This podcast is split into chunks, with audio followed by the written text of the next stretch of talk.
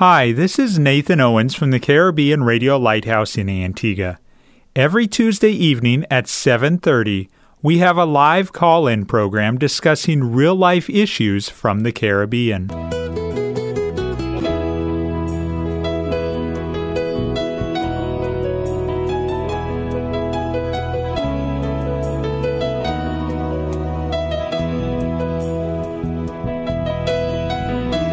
Sanctify them through thy truth. Thy word is truth. You're listening to That's Truth, a live call in program with Dr. David Murphy, designed to answer your questions biblically in this confusing culture. Dr. Murphy has over 30 years of counseling and ministry experience here in the Caribbean and is ready to answer your questions according to truth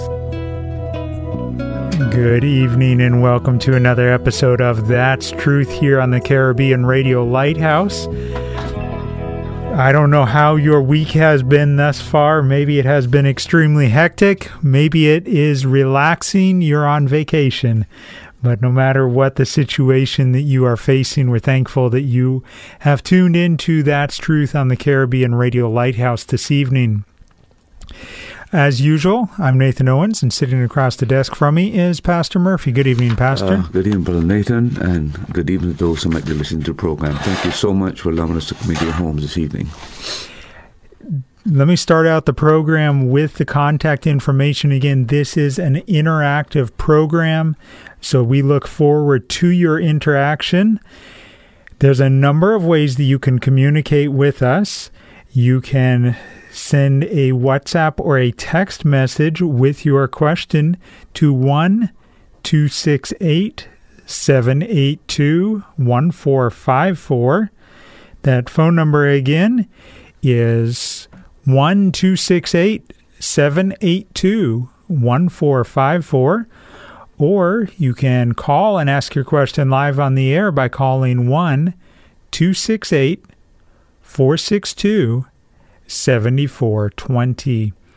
Again, live on the air is 268 462 7420.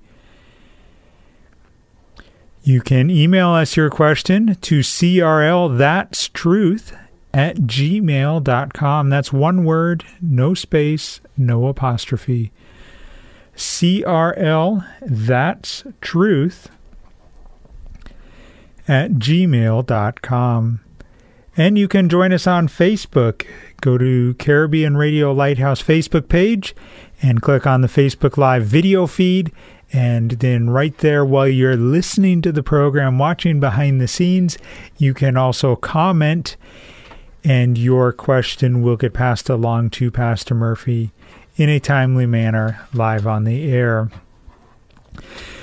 Before we get to some new information, some new content in tonight's episode, we have some questions that have come in from individuals throughout the Caribbean over the last week. We're going to start out with a question that comes from a neighboring island. Good afternoon, that's truth. Pastor Murphy has said on That's Truth, it's always wrong to marry an unbeliever. I know that very well because I was there. However, I know of this brother who married an unsaved girl. He is attract he is active in the church, doing a lot of things in the church, but up to the present moment his wife hasn't surrendered her life to the Lord. So every Sunday the Lord's Supper is being administered which the husband is responsible to be doing, he passes the bread and wine over her. Pastor Murphy, what would you say about that? Do you think he should be active in doing anything in the church, especially administering the Lord's Supper? Well, not knowing the uh, particular situation, it's I'm just going on basis of what was told, and basically, is um, a person who's active in church handling the communion elements, uh, and does, she said, also many other things, a lot of things in the church, should this person be allowed to serve. I would start off by asking uh, the question Was this person uh, married before they were saved and got saved, and that's how they got this um, situation. You've got a saved person and unsaved person. Um, that's a scenario which I'm not too sure if this is what you're talking about. If we're talking about a situation where a person is a believer in the church and deliberately and defiantly proceeds to marry an unsaved person, now we're dealing with a completely different matter altogether. Because the Bible is very, very clear on these matters when it comes to believers yoking up with unbelievers, especially in the context uh, of marriage. I just make two references. Nathan, look at uh, Corinthians 8.39, 1 Corinthians 8.39. Give me just a second as I get the program or the computer program queued up here. Uh, 1 Corinthians... Uh, 8.39. 1 Corinthians 8.39.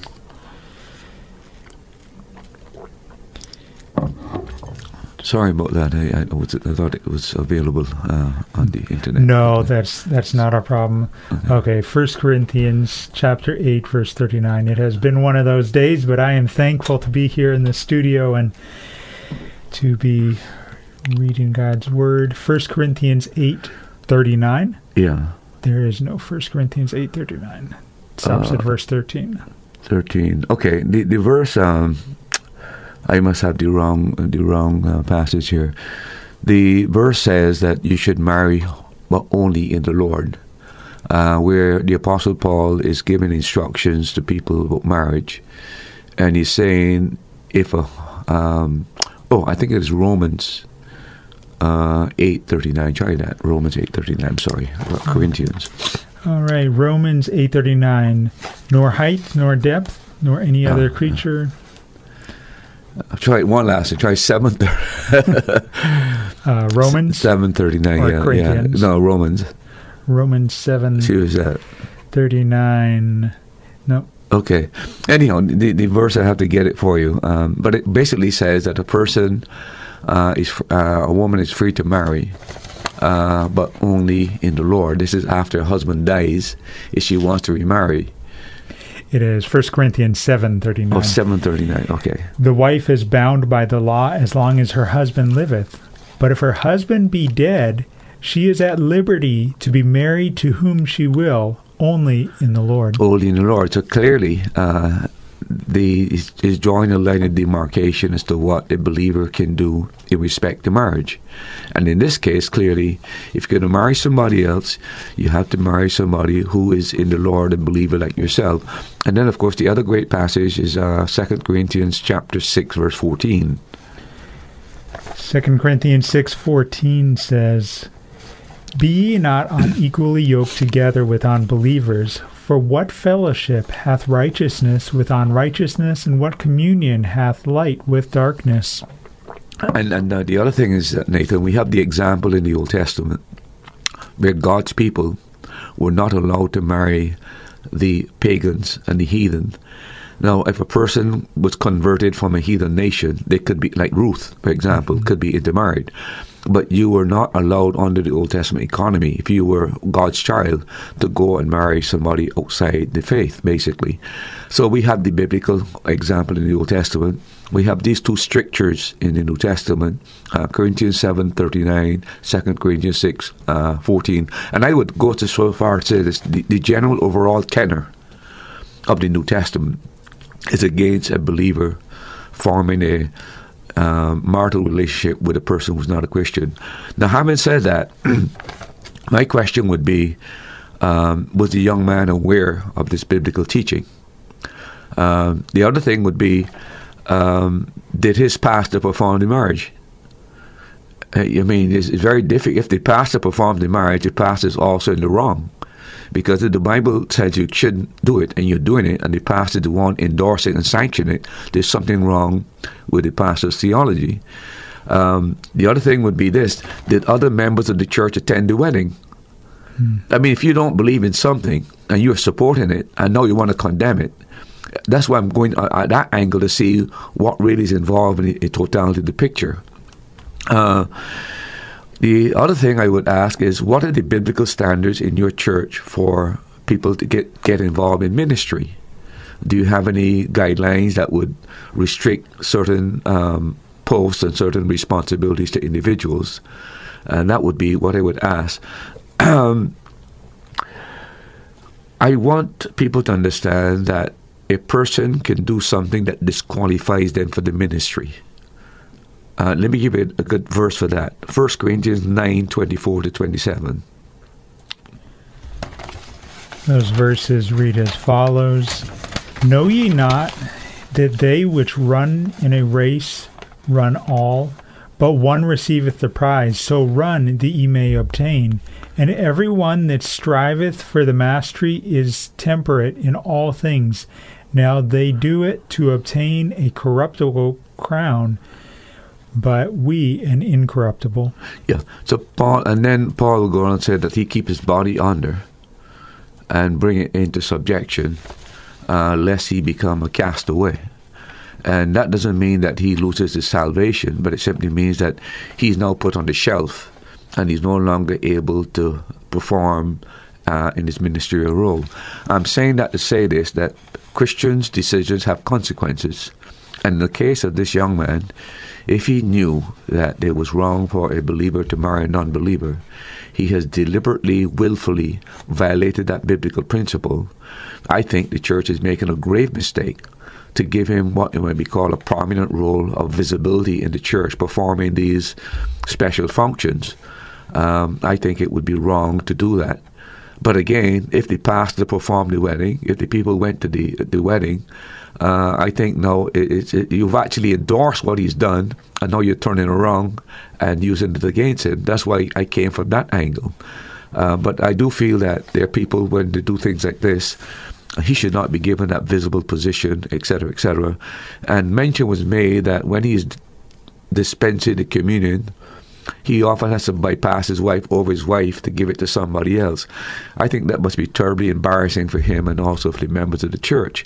So I think that um, the church needs to set some kind of standards. If it haven't set those kind of standards, they need to put some kind of standards in place. And if this is offensive to you as a person who wrote this, and you're attending that church, I think you should go to the pastor and uh, request a meeting with the board and the pastor and said, you know, I don't think this thing is right, and we need to put some things in place to try to deal with it. Um, that is my approach as far as that is concerned. Now that brings me to another another thing. Um, what uh, the church doing now that he made this wrong decision? Is anybody reaching out to the wife who is unsaved uh, and trying to win her to the Lord?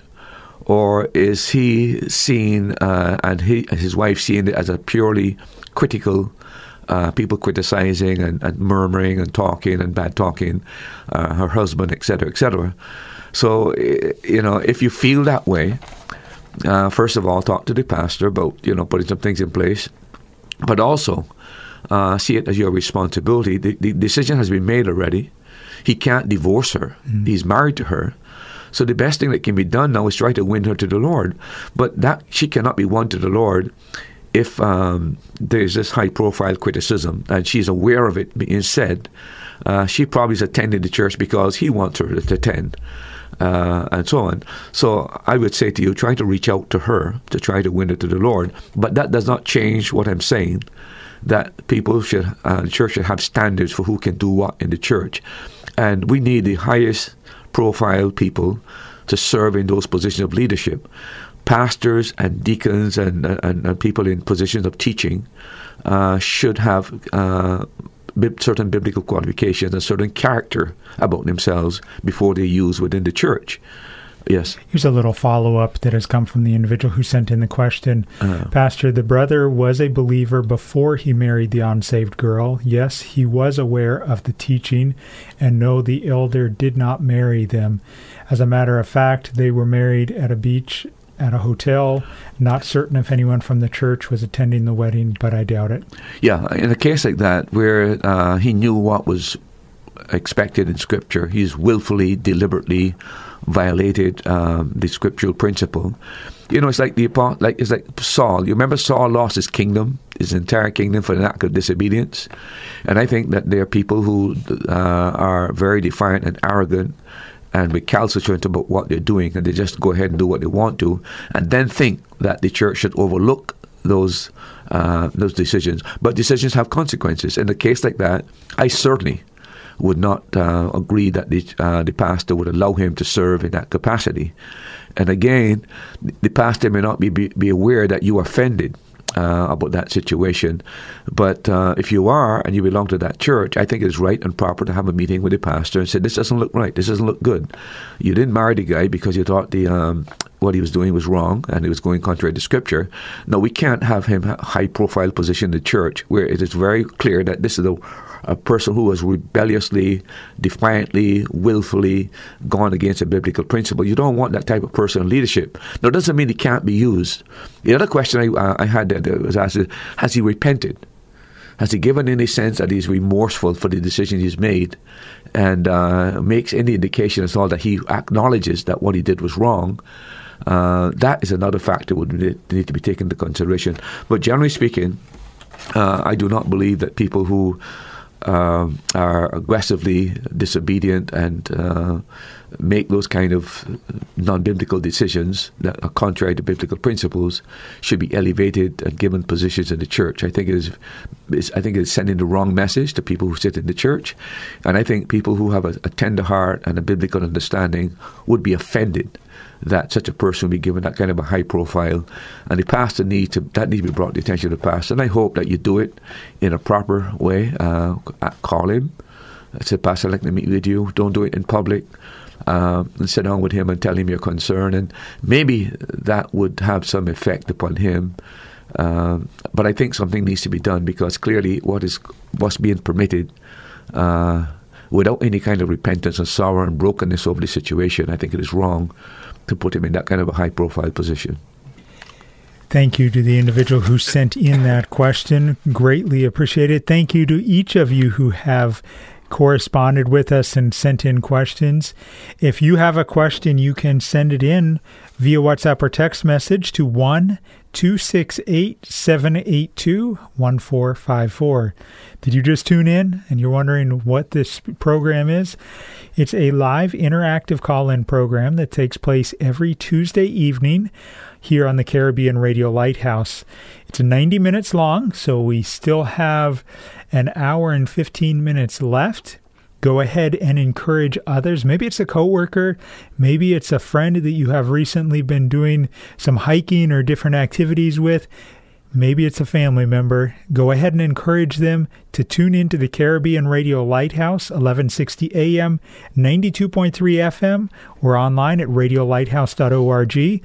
And they can send in their question, or you can call and ask your question live on the air at 268 462 7420. You can also join us on Facebook Live on Tuesday evenings and just go to the Caribbean Radio Lighthouse Facebook page, click on the Facebook Live video feed, and then you can comment your question while you're listening to the program and watching behind the scenes. Yeah, I want to add something here, Nathan, because I think that's a fantastic question the person asked, and I don't think that uh, there are many people who overlook those kind of things and uh, ignore those kind of things, and I think this is what's happened to the, the church. That um, and I can only speak to it's not so much a Caribbean problem currently, uh, but there are churches in the states where a person, a pastor, can divorce, remarry, go to another state, take up a church, divorce, remarry, and that's because people are not holding leaders to a high standard, and that seemed to have trickled down because pretty much uh, the kind of exposure we get in the Caribbean to um, broadcasting often it is TBN.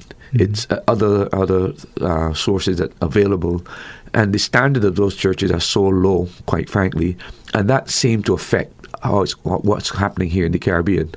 And I think it's a terrible thing that's happened. We need to reestablish biblical goals and biblical principles, and we need to prevent being copycats because they allow something uh, we allow it as well. And because their standards is low, our standards are, are low as well. We need to have very high standards, and according to the biblical qualifications for people serving, and we need not to um, follow suit with what is happening else part of the world. Maybe you don't have a question. Maybe it's a question that was asked of you and you had the answer, but it's something that you hear discussed, or you think it's something that would be beneficial for others to hear the answer from a biblical worldview. Go ahead and send it in. We would be glad to ask it to Pastor Murphy. And again, if you have the answer, but you send it in, it's still beneficial because it allows the rest of us to hear Pastor Murphy answer it from a biblical worldview, and that is preparing us for when we're in the workplace, when we're at the grocery store, and someone asks us that same question, and we are then better prepared to give an answer as is taught in, I believe it's Peter, the book of Peter. Time across the Eastern Caribbean is 750 have another question that has come in from a listener in the Southern Caribbean. Good night, Pastor. I have a question for That's Truth. I am reading the online PDF, The Lure of the Occult, by Kurt E. Koch. And I have a question. Whilst reading, I noted the subject of suggestive spells and suggestive power is associated with when an individual seeks the service of a fortune teller, pendulum users, and card reader and tells them certain things about their life and their future, which they believe causes severe outcomes in their life. My question is can suggestive spells and suggestive power be closely related to goat mouth, which we in the Caribbean attribute as speaking bad luck or negative outcome, yet predicting negative outcomes over a person's life? Well, I'd like to thank the person first of all. I've never heard that expression. I've been in the Caribbean all, all my life. I've never heard the expression goat mouth. That's be honest truth. I've never heard it and how it is used but clearly it has the idea of bad talking and uh, against people. There's no real parallel between bad talking a person and um, turning to someone who is involved in occult practices, who would uh, like uh, cast a spell on, on people.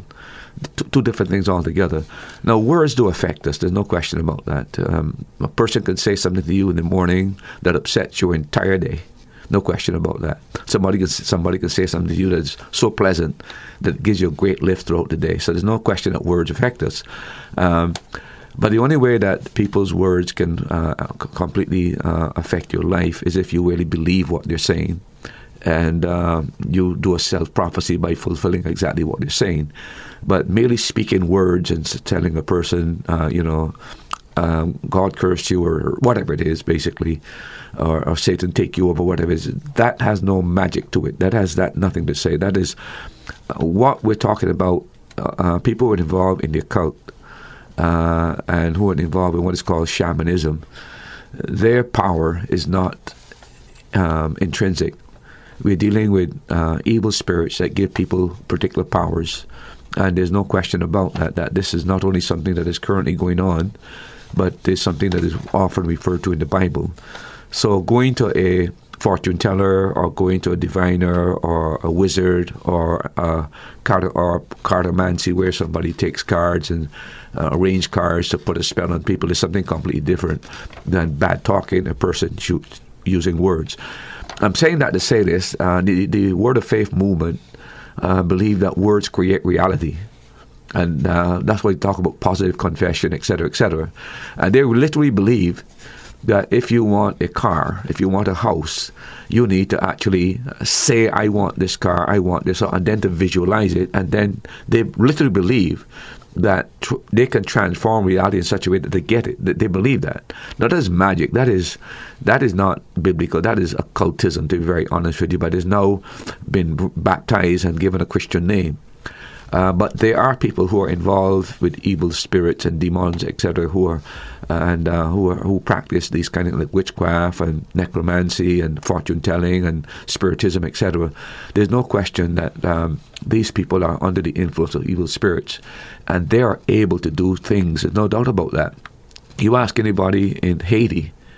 Uh, uh, why they're so scared of the voodoo doctor.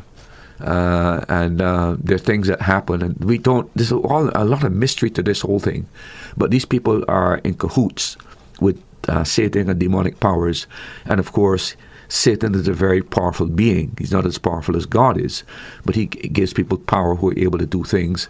And uh, if you read the book that you, you indicated you got on, online, The Occult and C- Christian Counseling by Koch, uh, you read that book and you'll see his experience of 40 years in Europe dealing with these kind of things, the amount of uh, clearly the power that some of these uh, persons have who are involved in occult practice. There's no question at all that they have of some kind of unusual uh, uh, super power, but it's not from God.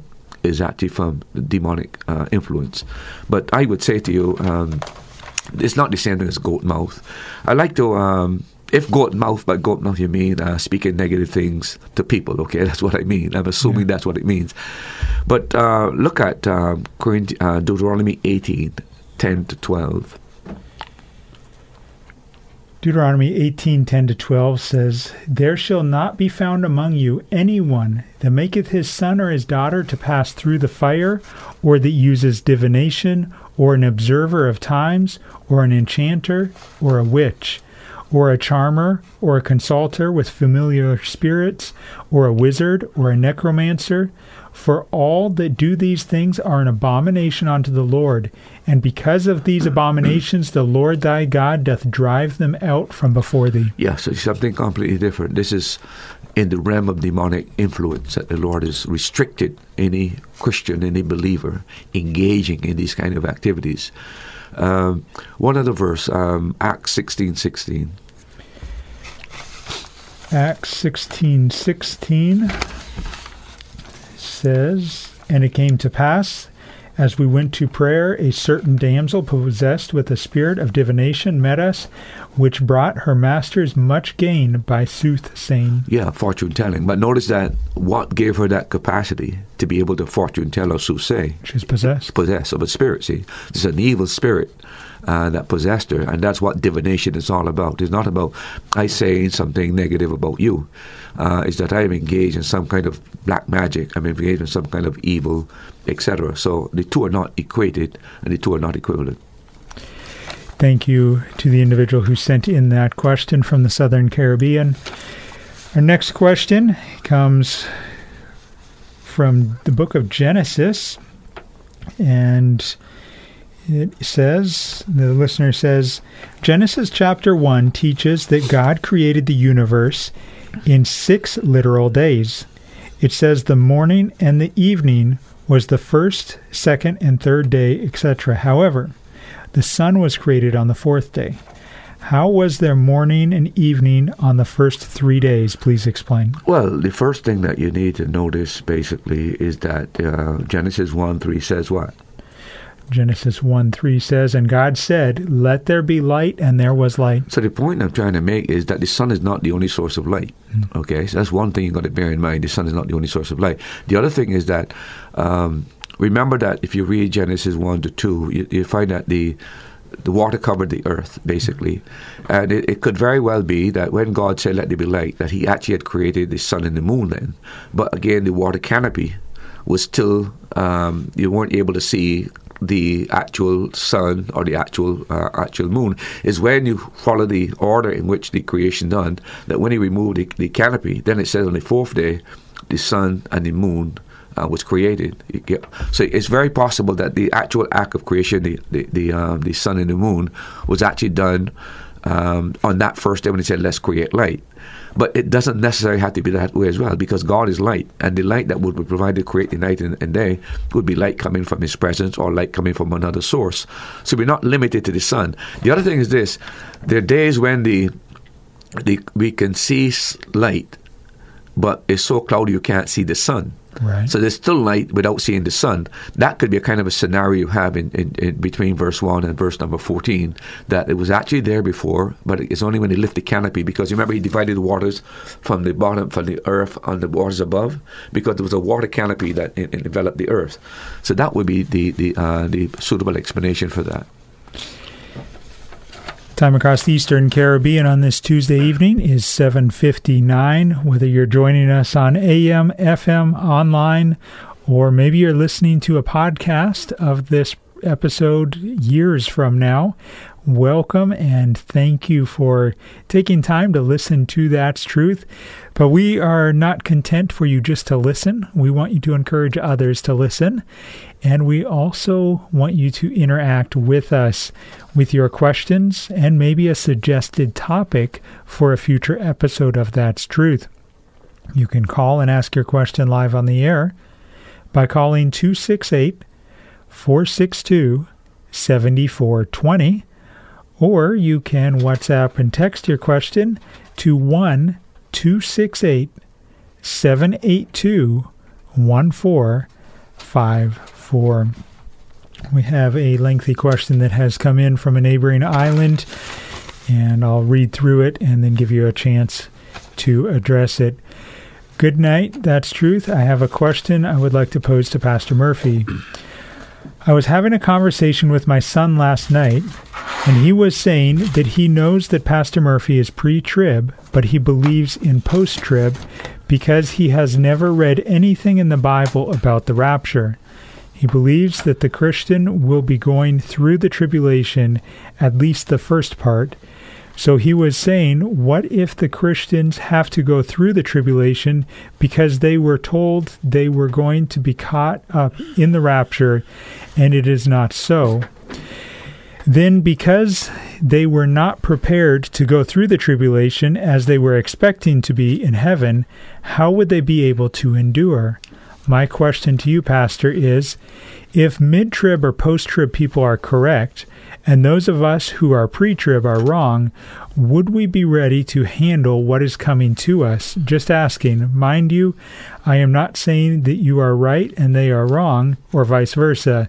I would just like some explanation on this matter. Thank you. I hope my explanation was not too confusing. No, it's not confusing. I think it's um, a good question, to be yeah. honest with you. Uh, the only thing I would say this is that I think we'd be all disappointed who are looking to the rapture, and then we go have to go through the tribulation. So clearly, our mental and spiritual disposition would not be in a position where we actually prepared to endure the horrors of the uh, tribulation period. But let's not forget, the rapture does have its benefits. The imminency of the rapture, the Bible says, every man that have this hope, what? Purifies himself. So it, it, it, it creates holiness on the part of the believer on a daily basis because he expects the Lord can return anytime. And once he has that sense of the Lord's imminent return, uh, he therefore lives a life that when the Lord should return, he would not be ashamed, and he would hear his well done. So it, the the the, uh, the, the rapture does have a tremendous spiritual benefit for the believer to keep it on his p's and q's and keep him active and serving the Lord and keeping his life clean and, and holy. So it, there's a balance there as well. However, I'd like to address something else that your son said that he has never seen the rapture in the scriptures. Well, I'd like you to look um, Nathan, at uh, 1 Thessalonians 4 uh, 15 to 18. Those verses say, For this we say unto you by the word of the Lord, that we which are alive and remain unto the coming of the Lord shall not prevent them which are asleep. Verse 16 For the Lord himself shall descend from heaven with a shout, with the voice of the archangel, and the trump of God, and the dead in Christ shall rise first. Then we which are alive and remain shall be caught up together with them in the clouds, and meet the Lord in the air, and so shall we ever be with the Lord. See that word caught up? That's the Greek word which means to snatch, to take out that word is the word that Jerome, when he did the um, the Vulgate, which was the Bible of the Church for a thousand years during the, the, the Middle Ages, uh, the word that um, Jerome used for that word the word rapture. So that word was transferred when it was translated the, the King James version from the Vulgate, the word rapture, and put into the King James version. But the same word rapture is the same word as caught up.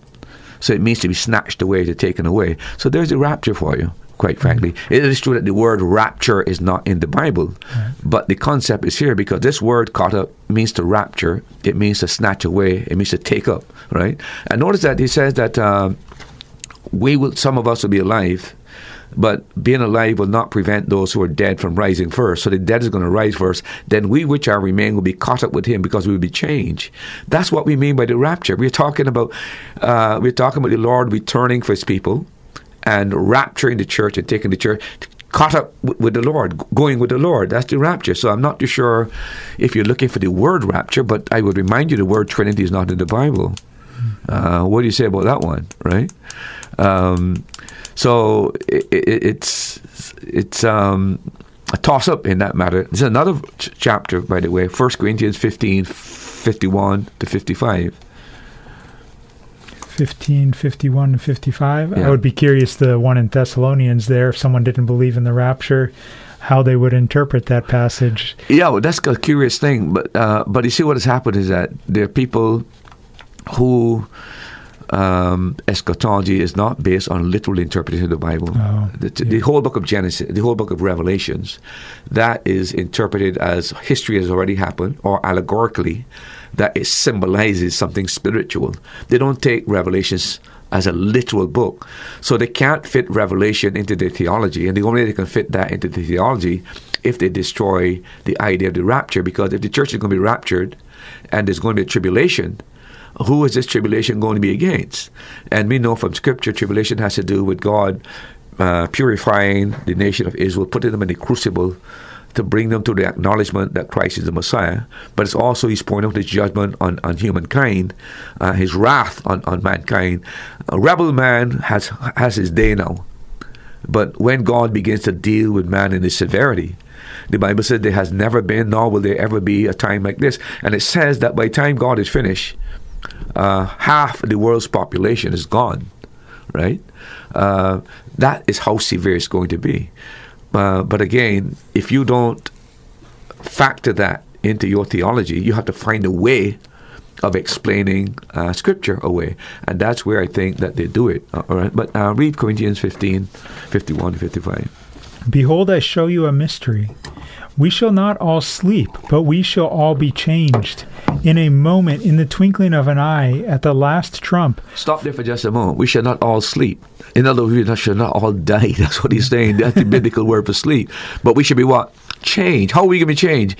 In a, in a moment, in a twinkling of an eye. In other words, it is something instantaneous that is going to happen. Again, that's the rapture. The whole same concept you got in Corinthians, in, in Thessalonians, that we should be caught up the, the dead is going to be uh, rise and uh, the, we are going to be changed. So the concept of the rapture is clearly there, not only in Thessalonians, but it's clearly here. And continue to read it, please, Brother Verse 52 In a moment, in the twinkling of an eye, at the last trump, for the trumpet shall sound, and the dead shall be raised incorruptible, and we shall be changed. For this corruptible must be put on incorruption, and this mortal must put on immortality.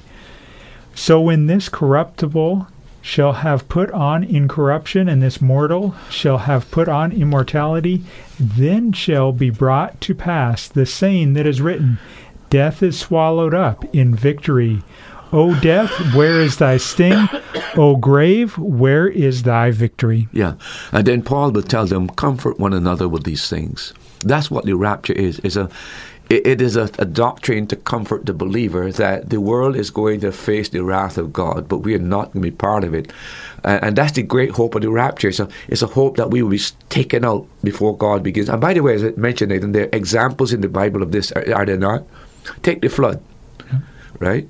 Um, before God brought the flood, He put Noah in a place of safety. Okay, take uh, destruction of Sodom and Gomorrah. Before He destroyed Sodom and Gomorrah, He took Lot out. Uh, I mean, there are examples of this. And before he took, um, before he ca- caused the flood, who did he remove? Noah. Enoch. Oh, Enoch, Enoch okay, right? So Enoch is a type of a saint who's taken out. Uh, Noah and his family a type of Israel who will go through the tribulation, but protected. See, so there are, as I said before, you one of the greatest. Um, how should I put it? one of the greatest means of verifying scripture and understanding scripture is to understand biblical typology. Wherever there's a type in the Old Testament, there's a comparison in the, in the New Testament. And that's where the rapture comes in there, especially with, with Enoch being taken out before the flood came. But yet Noah went through, like Israel's going to go through the tribulation. So uh, the Old Testament example as well helped to confirm that. But it's a great hope that we have that we're not going to be part of this this whole thing. Now, Uh, you mentioned Israel is going to go through the tribulation.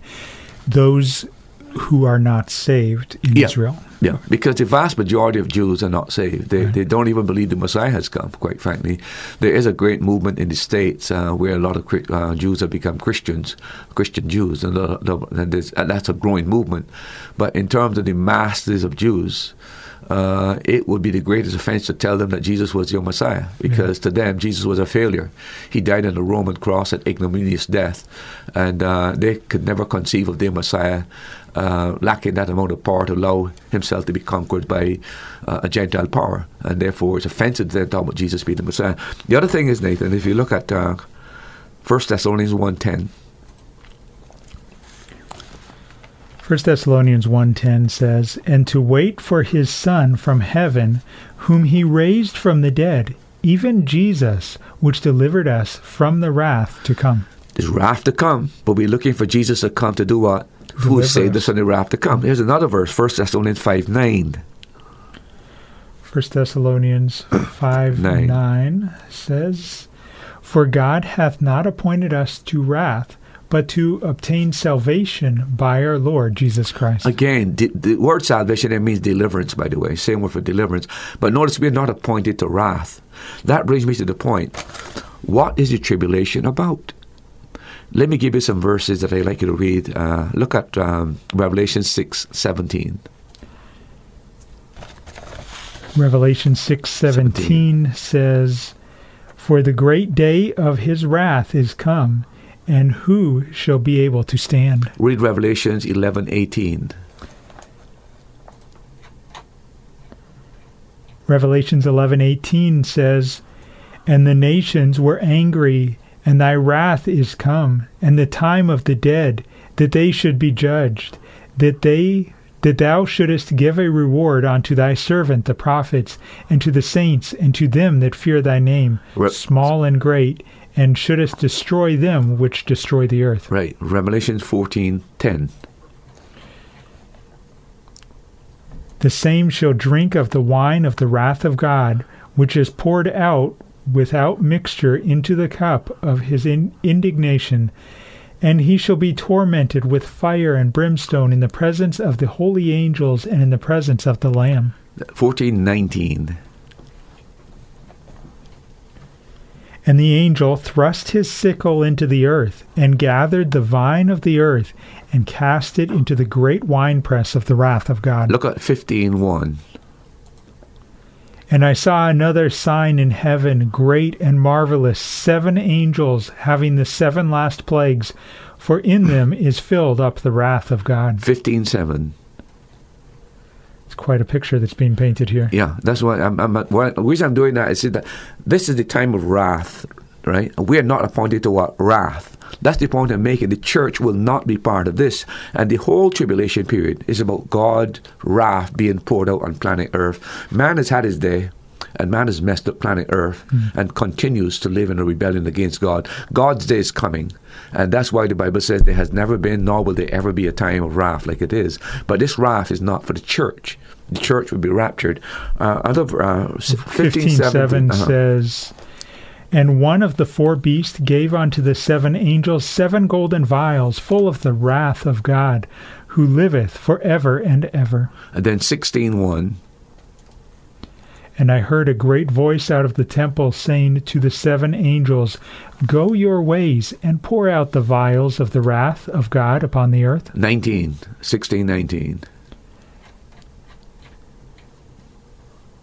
And the great city was divided into three parts, and the cities of the nations fell, and great Babylon came in remembrance before God, to give unto her the cup of the wine of the fierceness of his wrath. One last one. 19, 15.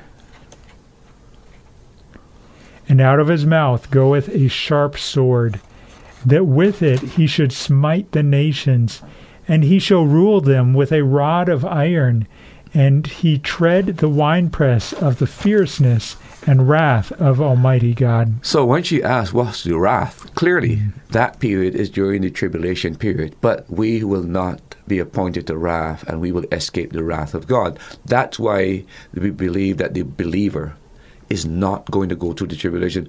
And remember this as I mentioned before, every type in the Old Testament must have a corresponding type in the New Testament. And that's where Enoch comes in. Just before the flood came, Enoch was taken out. We know that Noah and his family went through the tribulation, and we know that Israel is going to go through the tribulation. The problem people have, by the way, is that when they come to Revelation, they read the word saint.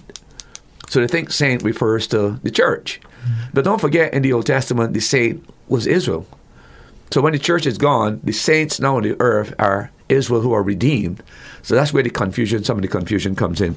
But I hope that explains to the person what wrath is about. And we're told quite uh, clearly that we are delivered from wrath and we are not appointed to divine wrath.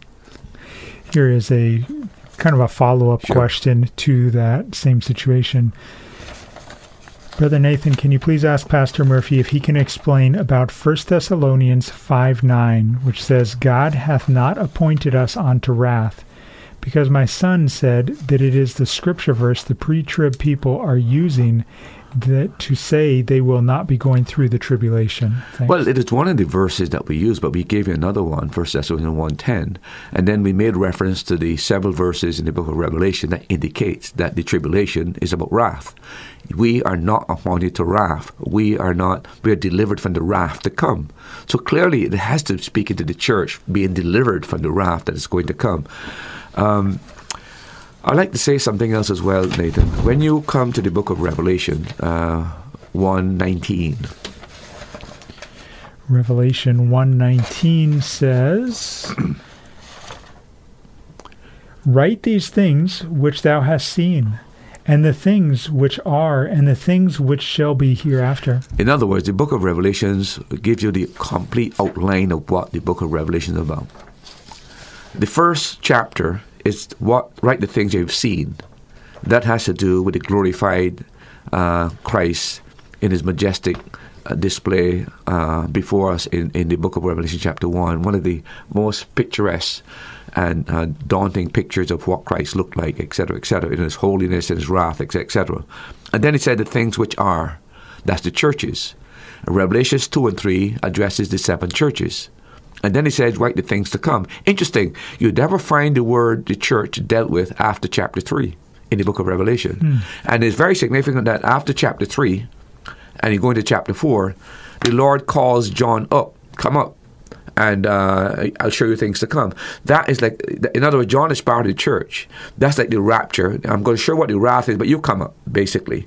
But notice that the, the, the, the church is not mentioned after chapter 3. He's mentioning, write the things that are that you've seen, the things that are, and I'll show you what the things are going to come. But immediately after that, quite, uh, John is taken up and he's shown the future. Is that typology, or I'm using that word a little too loosely? No, I think that's a, a type, uh, in a sense, a type, but it's not called a rapture. Okay. But clearly, it's an indication that uh, of, of the fact that he's taken up before you get the wrath to come. And it's significant as well that the church is not mentioned after verse number 3. And the reason for that, Nathan, is that according to Paul, in Romans 9, 10, and 11, uh, God is not finished with Israel.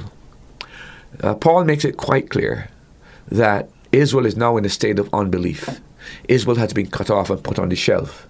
And God has taken us Gentiles and grafted us into God's plan. It's called the church. He's working with the church today. This is the, the instrument that God the agency that God is using is the church. But then Paul makes it very clear. Chapter 8, he tells you all that Israel had all the blessings. Chapter 9, that they're now in a state of unbelief. And then in chapter 10, uh, ch- chapter 9, sorry, chapter 9, he tells you all the blessings. Chapter 10, he tells you the state of unbelief. And then chapter 11, he says the day is coming when God is going to regraft Israel back into his plan. Why would he regraft Israel back in his plan now? Because the church is gone. The church has fulfilled its mission. Now he puts Israel back in his plan. And, and, and the problem with people who believe in the um, these other forms of uh, the, not believing the preacher, most of them do not have a role for Israel to play. They just see that the church has taken over the role of Israel to play. And that is why you find that reform churches, good churches, uh, don't see Israel having a part in the future. Quite frankly, they're off. They don't. They don't. They don't believe in the, the pre-rapture, uh, et cetera, et. But that's because they are mentally blocked that the ch- church has taken over Israel and they have allegorically applied all the teaching in the Old Testament to Israel and applied it to the church. So all that was said in the Old Testament Israel is now being fulfilled in the church, but in an allegorical form. See, so that creates problems. But again, it is significant that after chapter three, never again do you find the word church mentioned at all in the book of Revelation. Okay, we do mention the bride, which is the church eventually after all its wrath has come. Then it comes back to mention the bride. I think that is very, very significant. But if you understand what God is going to do with Israel, it makes perfect sense that the church being raptured, He grasps Israel back in His plan, and Israel must be chastened and brought back the faith. You remember the Lord said that when they see me, they would cry and weep because they see the ones uh, who they've nailed to the cross, basically his hands and his nails in his hands, and they'll weep for him as a, a woman weeping uh, for uh, in childbirth, basically. Thank you to the individuals who have sent in questions. Do you have a question? You can send it in via WhatsApp or text message to 1 268 782 1454. The name of the program is That's Truth, and the voice that you hear doing the teaching is that of Pastor Murphy, the pastor of Grace Baptist Church in Gambles Terrace, Antigua. If you are in Antigua and you are not part of a Bible preaching church, we want to personally invite you to visit our church. You can visit on Sunday morning. We have service or Sunday school, which starts at 9 a.m., and then the service starts at 10 a.m. And we would love to have you stop by and fellowship with us and hear the preaching of God's Word. Again, if you are in a Bible preaching church, we are not trying to pull you out of your church, but if you are looking for a good Bible preaching church to fellowship with believers and to join and to become more effective in the Great Commission, we would love for you to visit Grace Baptist Church on Rowan Henry Street in Gambles Terrace, Antigua. Have another question that has come in. Good night. Do you recall this message from last Tuesday night when I required inquired if Christians could be possessed with the spirit of divination and make and mistake it for discernment and prophecy? Well, I got my answers from reading Christian Counseling by the Occult and Occultism by E. Koch. Turns out that Christians can indeed possess certain gifts that are not of the Holy Spirit. And there's a quotation I have found that in as many as 50% of cases, mediumistic gifts survive conversion, this is a source of great danger to a person's Christian life.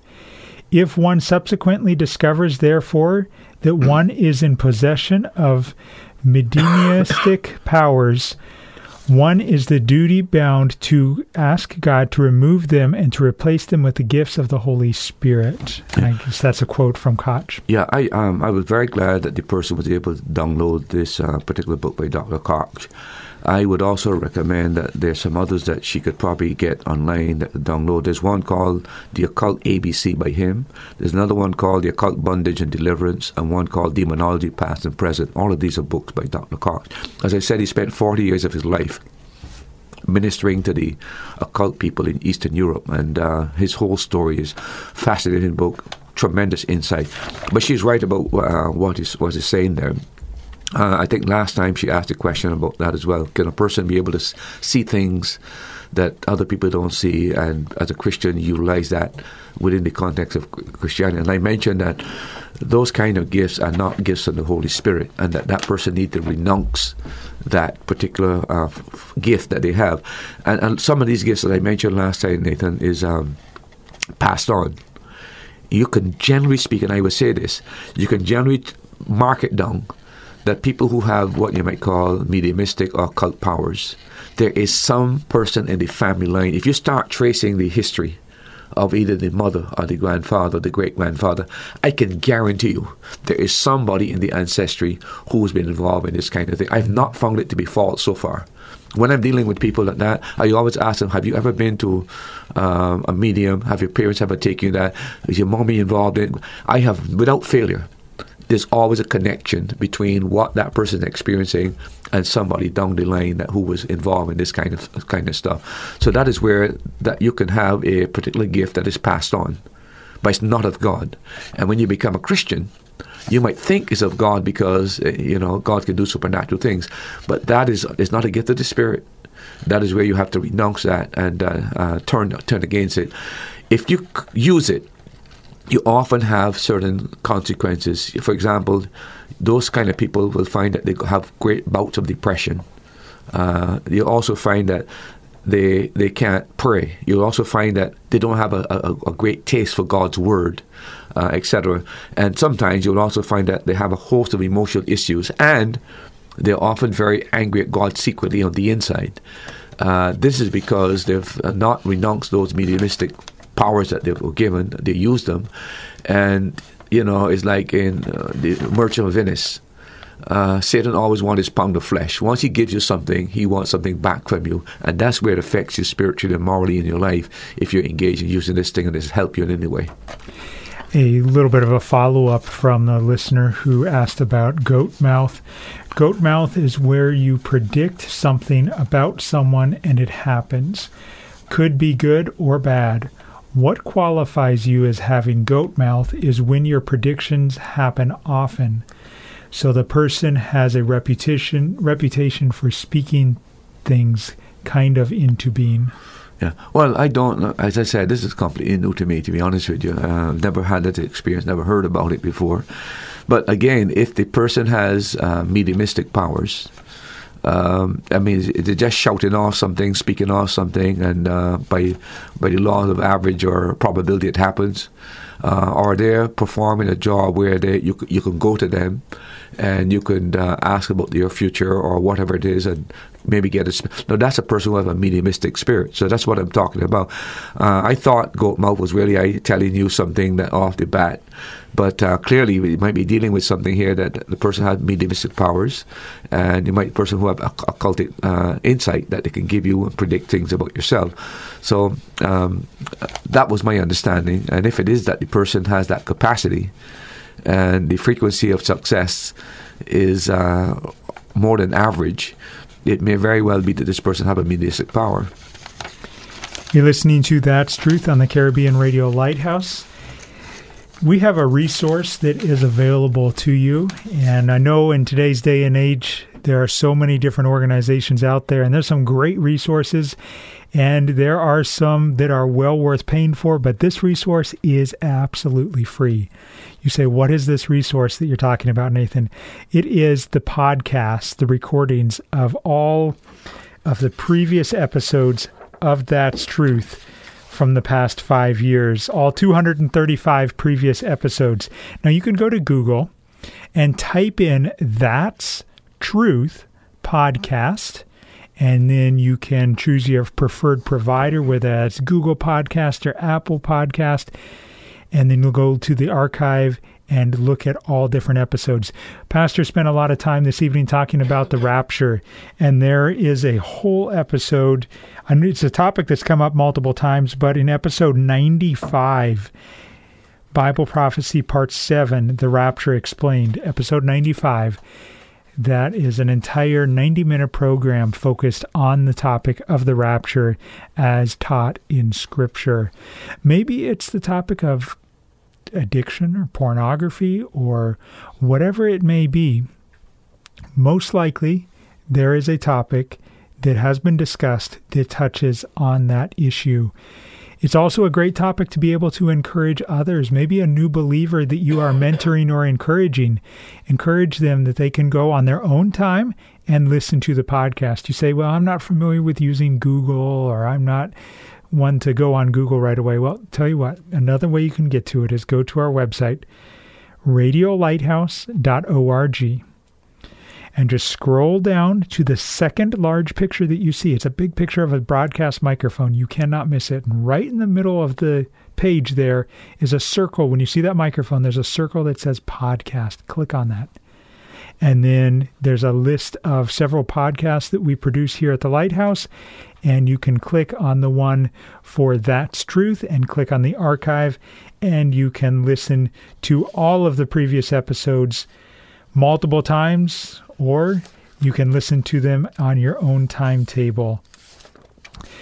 We have a question that has come in from an individual here in Antigua. Pastor, if Mary was highly favored, why people say that she was an ordinary woman or like any other woman? Well, what uh, people mean is that Mary didn't have any supernatural powers. Uh, she was a Jewish maiden who was a virgin, who became the human instrument of God bringing His Son into the world. She is the mother of His humanity, not of His deity. Uh, but she was fa- the word favor has to do with grace that God has showed her tremendous favor and the favor that God showed to Mary was to use her as a special instrument to bear his son that's where her special favor came from. It doesn't mean that she is given any special place in heaven because uh, there's no queen in heaven. There's only a king in heaven. Uh, and I know that the Catholic Church has put her as queen of heaven. Uh, there's no such thing as assumption either. Mary did not immediately go up to heaven. Mary died and Mary was buried. Um, and Mary is not was not immaculately conceived either. Mary was born a sinner. Uh, and that's why you need the Holy Spirit to uh, produce a seed in Christ uh, to prevent the sinful nature from passing on to Him. But uh, I don't think people say that Mary she's when that she's ordinary. They just mean that she was a woman like anybody else, but a woman who was specially given that mission to be an agent to bear the Christ child and bring him into the world. In that sense, she's been very, very favored. But the idea that Mary is a co-redemptrix that um, you need Christ and Mary to get into heaven, and that she's a co-mediatrix, that you need her to pray for you and Christ to pray for you, is all a big Catholic hoax. There's one mediator between God and man, there's only one mediator, not two. There's only one Savior, there's only one Redeemer, that's Christ. Uh, we say that because the abuse of Mariolatry has led a lot of people down the path of unbelief, and a lot of people who sincerely believe that in praying to Mary and depending upon Mary, somehow they're going to get into heaven. And they're going to be in for the biggest shock of their lives. Because when they knock at the door to get in, there's only one ticket that gives you admission. Jesus Christ Himself. He's the door, He's the way, He's the truth. That is why people try to uh, not elevate Mary, as the Catholic Church has done that, to create her into kind of an idol. Uh, we don't believe uh, that level of favor. Her favor was that she was the instrument of being the handmaid that would commit herself to bear Christ when he came into this world as incarnation. Beyond that, there's no special power given to her, there's no special favor given to her beyond that that the Bible talks about. A follow up question about the topic of the rapture and the wrath.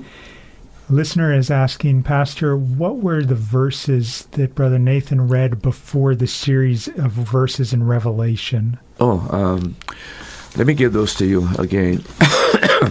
Pastor, as Pastor is getting his notes together, let me just do a quick station ID. You're listening to the Caribbean Radio Lighthouse, broadcasting from the island of Antigua on 1160 AM, 92.3 FM, and online at radiolighthouse.org. You can also join us on Facebook during this program on Tuesday nights. Yeah, the passage is 1 Thessalonians 4 15 to 18. That's where the word caught up is there. That's the equivalent word to rapture, snatched away. And then the other passage is 1 Corinthians 15, 51 to 55. That's where we talk about uh, we being changed in a twinkling of an eye. And remember, Paul said, I show you what? A mystery. And remember, mystery is not something that is so mystical that you can't comprehend it. A mystery is a truth that has not been revealed, and man would never be, be known until God has revealed it. And the Apostle Paul was called the Apostle of Mysteries. And so there are things that God teaches uh, the Apostle Paul to teach the church, which we find in the New Testament. And one of the great mysteries uh, that Paul taught was the rapture. Uh, but again, it was in a mysterious form in the Old Testament with the rapture of Enoch before the flood. So um, those two verses are those verses are again First Thessalonians four fifteen to 18, 1 Corinthians 15, 51 to fifty five. Thank you for listening to the Caribbean Radio Lighthouse and to That's Truth. A question again relating to the topic of marriage. Good night. While you're on the topic of marriage, there's a brother at the church where I used to attend who got divorced from his wife and who later got married to another woman of the same church. Was it right for the pastor to marry them? And a little more information. His first wife stopped attending the church till this day. Note the young man was ordained as a pastor and was later stripped of his office since his divorce, but nevertheless he continues to serve in other areas. Again, I don't know this, this total situation. Was there a legitimate basis for the divorce? I don't know. Um, there are only two biblical grounds for divorce. One would have to be adultery, did his wife commit adultery, and the other one would be abandonment. Clearly, she hasn't abandoned because she's still in the island, and et cetera, et cetera. So I, I can't speak specifically to that, but I would say to you that um, if the guy was not legitimately divorced, the pastor has committed great sin in performing the wedding for this person. And um, I would have thought that if he felt that the person had legitimate grounds of divorce, uh, he certainly should have met with the previous wife and see what impact uh, marrying somebody within the church would have had on the relationship these are things that need to be worked out long before to find out what really is happening. So in, in that situation, I think the pastor's created problems for himself. And it may very well be that this lady uh, who has been divorced has become so bitter against the pastor and against the church and against God that she probably is um, probably living a very miserable, discontented life with great anger at God, perhaps. And chances are that she may not find herself back into that church or any other church. Uh, but someone needs to at least try to reach out to her uh, in that case to see if probably they can uh, restore some relationship there. I think it is very difficult for any person who has been divorced uh, for that person to turn around and marry somebody in the same church and, and they coexist in that, that, that, that situation. Normally, uh, one of the persons generally would leave because it's very difficult. The pain of divorce is um, is so horrendous that um, it's very deep and, and uh, it never seems to go away. It's like a, a pain on the inside you can't solve. And uh, seeing the person there and the other person can create great discomfort. Uh, but again, not knowing the whole scenario. And by the way, if he has been divorced, um, not biblically, um, to put him in some prominent position, even after divorce, uh, uh, to my mind, is, is, is, a matter of concern. Um, I personally feel that a person who has been divorced legitimately can be used uh, in the church. I do not believe that this should be generally used in the capacity of the pastor for sure. It should not be the pastor. I'm still struggling in relation to the deacon role, whether they can perform that in a deacon role. But I would rather uh, err on the side of the biblical doctrine, husband and one wife, when it comes to positions in the church, especially leadership positions, than to go by my sentiment or my, my feelings. So that's my inclination right now when it comes to those kind of things. Before we jump into some new material, Pastor, what does it mean to be born again? To be born again is to repent of your sins and put your faith and trust in Jesus Christ. That's a very simple formula, what it means to be born again. But I would suggest to you that before repentance, there has to be the convicting work of the Holy Spirit. The Spirit has to work in your life to bring you to the point of conviction where you understand yourself as a great sinner before God in need of grace and favor. And then the Spirit leading you to understand there's only one answer to deal with the sin problem. That is Christ, who died for your sins, who was raised for your justification. And putting your faith and trust in Him, you become born of the Spirit of God. Now, as we wait for your questions to come in, we've got some new material that we're going to go through, but I want to share. Uh, I want to make another one brief comment, Nathan, uh, in connection with what we said before. Uh, for example, I, I, I, do not believe um, church and people in positions. I don't do not believe that a Christian who, after being saved, that commits adultery. I'm not calling you might commit that before you were saved, but after you've been saved and you commit adultery, you are disqualified for any pastoral position. And there's a reason for that, Nathan. The Bible says the pastor must be beyond what? Reproach. Yeah. The book of Proverbs says the reproach of the adulterer should never be taken away. So you put those two verses together, and that is why I'm very, very strong against people, you know, this this idea of you can just divorce your wife, go off to another church, and so on. I mean, that is going against the very biblical principle. You must be beyond reproach, but the reproach of adultery should never be taken away. How do you, as a pastor, see those two verses scripture in parallel and just believe that you can just divorce and get married and go off to the end. That's the low level that we are on today, and that's why we got to get back to biblical standards and scriptural truth. If you have a question, you can WhatsApp or text it to 1 268 782 1454, or you can call and ask your question live on the air. The phone line is open and available. You can call 1 268 462 7420. Now, if you call that last phone number to be put live on the air, let me just walk you through what to expect. Sister Marianne will answer that. She's doing the call screening duty.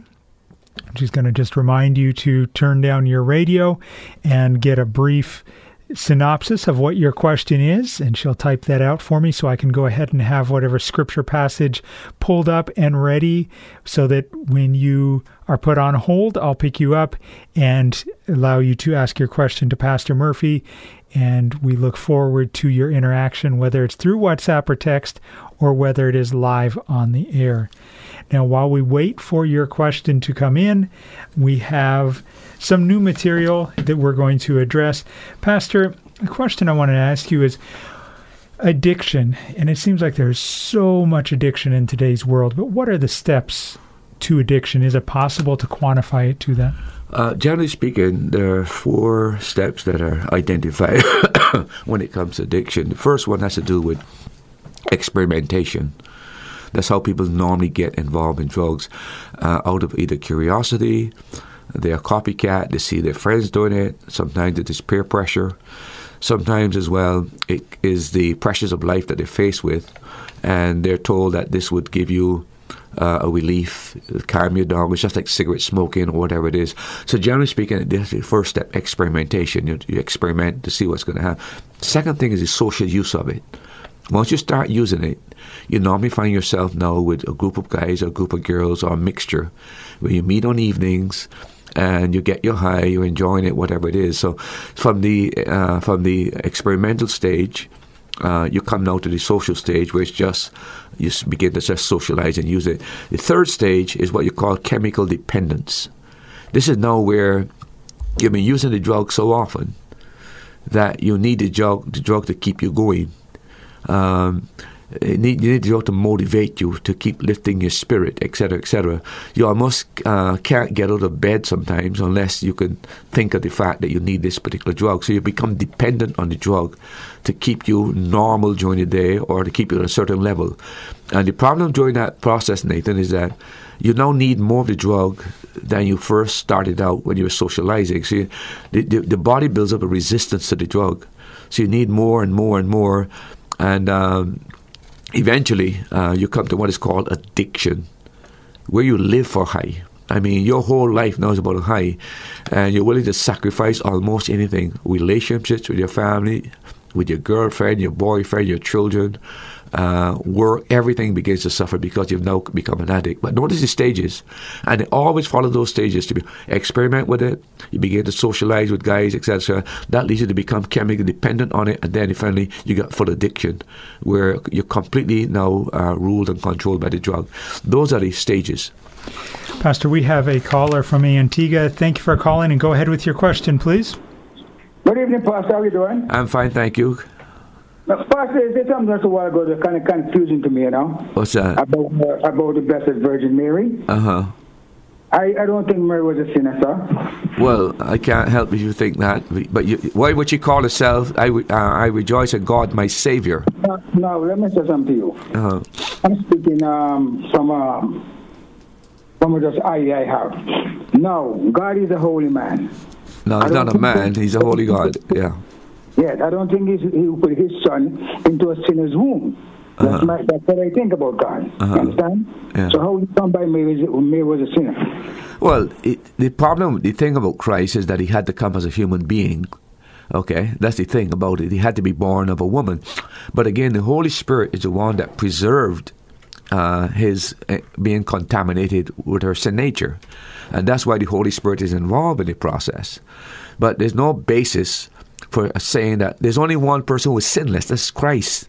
No other human being has been sinless. Otherwise, Mary would be able to offer redemption for us as well. But she couldn't do it either because Christ is both man and God at the same time. As God, he is perfect with God, but because man sinned, he had to take the, the role of the kinsman redeemer of humankind. So that's why he had to be both man and God at the same time. But the, the Catholic Church has done great damage, uh, in my judgment, uh, to people by s- telling people something that's not there in the scripture. Uh, not only that, they've elevated her to know where she's queen of heaven, that she never died, she was assumed and taken up to heaven. All of that is false, completely false. Not only that, she is the co-redemptrix with Christ. So you need Christ and Mary. She's the co-mediatrix with Christ. He has to intercede and she has to intercede. And all- you go to Mary who goes to Christ, who goes to God. There's nothing more blasphemous than that. That is contrary to Scripture. It's not in Scripture. You can't find it in Scripture. And that's where I think a lot of people are depending on Mary to get them in. And believe you me, she can't get one person in uh, into heaven. Only Jesus Christ. The distraction of Mary is simply this the, the, the person of Christ is lost in the halo of Mary's glory. Uh, we got a gentleman who's constantly calling us. His entire life is about Mary.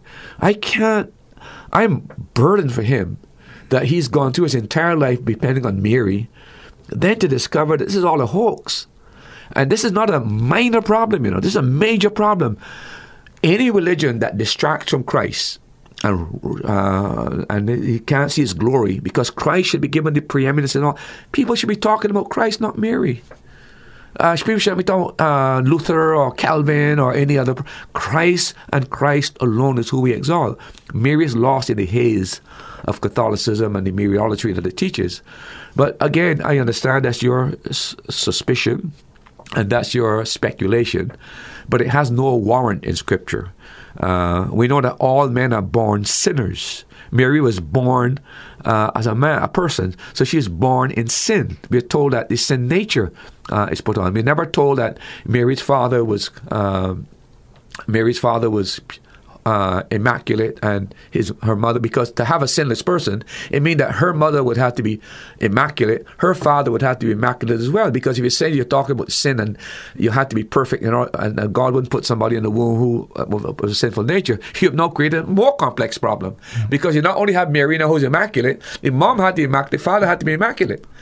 So you're not solving the problem you are expanding and compounding the problem where the simple answer is she was born as a human being, she was a human instrument that God chose to be used. She voluntarily decided to accept that role. God blessed and showed her favor, but the Holy Spirit conceived in her was able to protect and shield uh, the, the, the Christ child from having a sinful nature. That's the biblical answer. Not some mysterious woman and now having to create her mom being immaculate, her father being immaculate. To my mind, you just exacerbate the problem. Doesn't solve the problem whatsoever. And personal, Yes, sir. can you, believe that uh, God, when He gave the Mary the baby, He changed her to um to, to um, what's it, converted her before she had that baby? Well, she was she, she was saved before she had the baby. It's very clear that she. Ah. That's what I'm talking about. Huh? That's what I'm talking about. I know he. Yeah, she was definitely she was a believer. Convert her to a, to a Christian to have the baby. Well, she she was she was a believer in the God of, of Israel. That puts her in the same realm as Abraham, who believed God and, and, and trusted God by faith. Mary certainly was a woman of faith. Joseph was a man of faith as well. These are people who are, are, are safe people. So that's how God used those those people to fulfill the role that He had. But again, let's not go and complicate the matter because if your argument is that God would never allow um, a person to his son to be in a womb of a person who was a sinner. My question to you is then, how did Mary become immaculate? Her dad would have to be immaculate. Her father would have to be immaculate because they had to be sinless. And then not only that, her father's father would have to be immaculate. Her mother mother would have to be immaculate. Uh, we create more problems. The simple answer is she was a human being born like every person but with a sinful nature. God chose her as a vessel to be used. She made herself available. The Holy Spirit came upon her, shielded his son, and protected his son from inheriting the sinful nature. That is the answer to the problem. But to create now a, a woman who was supposed to be assumed up to heaven and didn't die, and queen of heaven and uh, co-redemptrix, co-mediatrix, we are now gone into the realm of human speculation. We've gone in from one era to another era. Where does the era stop? It stops at the biblical teaching that Mary was a person born as a human being, the sinful nature. The Holy Spirit came upon her, preserved the Son, and he was born without sinful. That's the answer to the problem. Thank you very much for your call. Really appreciate you listening from me, Antigua and continue to encourage others to tune in and continue to send in your questions or call in with your questions as you have them. Time across the Eastern Caribbean is 8:52. We've got about 8 minutes left in this episode of That's Truth. We've had a lot of interaction from individuals so far this evening. Thank you for that. Again, if you have a question, you can WhatsApp or text it to 1 782 1454. Send that in ASAP, and we will address it as soon as it comes in. Pastor, you were talking about the steps to addiction, experimentation, social use, clinical dependency, chemical, chemical, chemical dependency. Thank you. chemical addiction. dependency and addiction. Uh, are there steps to recovery? Yeah, just like you have these four steps, so you go downhill, there are also four steps going uphill. There's what, uh, and this is something that um, those who have done dealt with drugs and people who are addicted um, there's something called pre-contemplation. There's something called contemplation, uh, decision, and an action plan. Pre-contemplation is where uh, uh you, a person is using a drug and you confront them to um, tell them that you know this is going to affect you, and it's not good for you. But the person, quite frankly, isn't ready, just not ready. As a matter of fact, uh, he would say he doesn't. Uh, he doesn't really need the drug. He's just using the drug to feel good. So you can't you can't bring a guy off that and help him in his pre-contemplation stage. All you could do at that stage is be a friend, to be a person who encourages, and uh, be a person there who, not terribly critical, but at the same time let him know that you don't appreciate what is happening in his life, etc. But you can't get him off the drug when he's in pre-contemplation. Then you come to the contemplation stage. This is where the guy say, you know what, I'm actually thinking uh, what you're saying is having an impact in my life, and um, I I think I am I'm actually. Uh, meditating and reflecting, and I think I need to, to, to deal with something.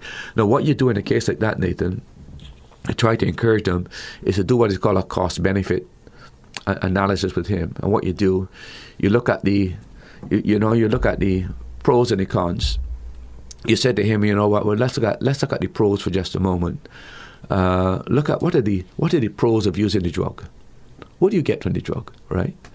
So you you begin to understand why he's using the drug, and he might tell you, well, you know, it, it starts me from getting worried. Uh, it gives me this aesthetic feeling of a high, etc., etc. Okay, what are the negative effects of using the drug? See, so that's it. That's it. You're dealing now with the pros, right? Uh, and then you might, you might, well, you know, my family is turned against me.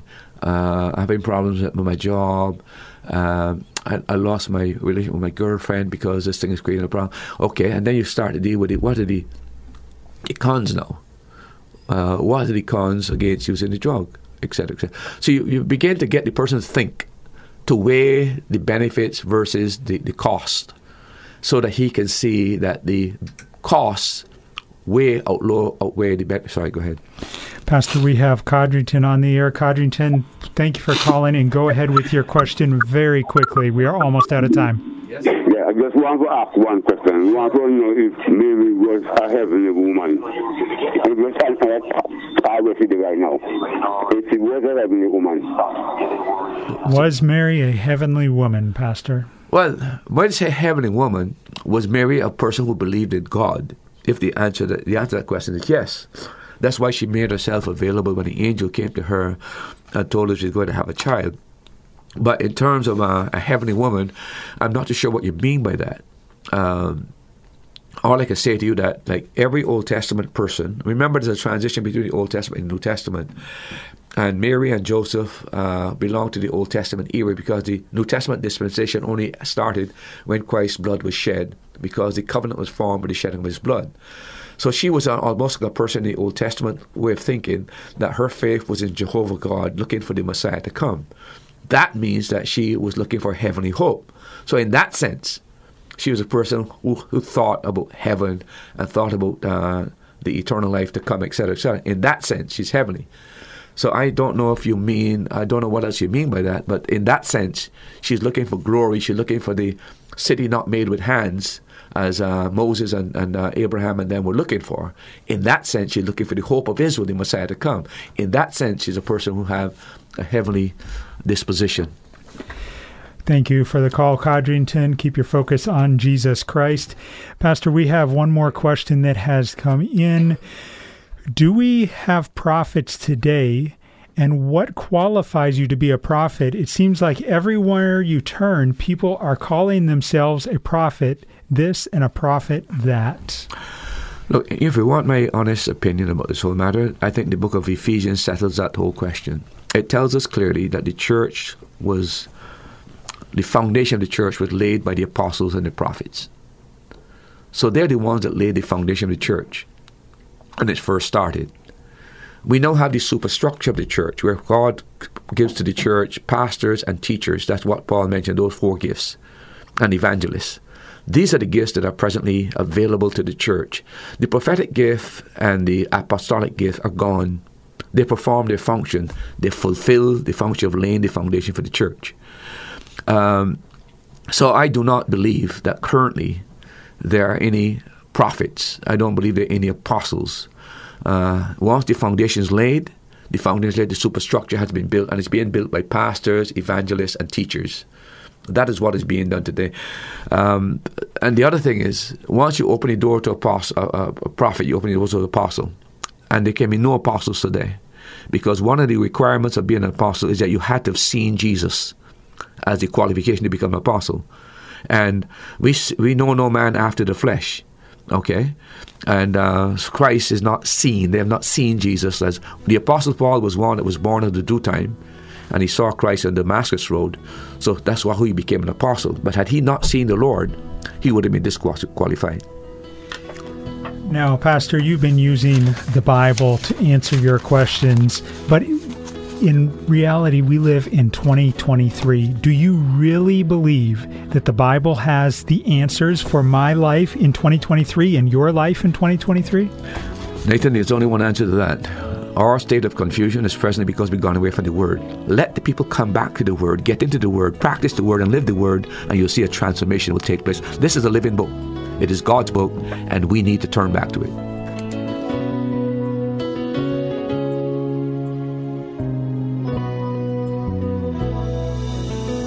Thank you for joining us for today's program. We pray that the Holy Spirit uses the truths shared from God's Word to strengthen your faith. Now you've heard it. That's truth.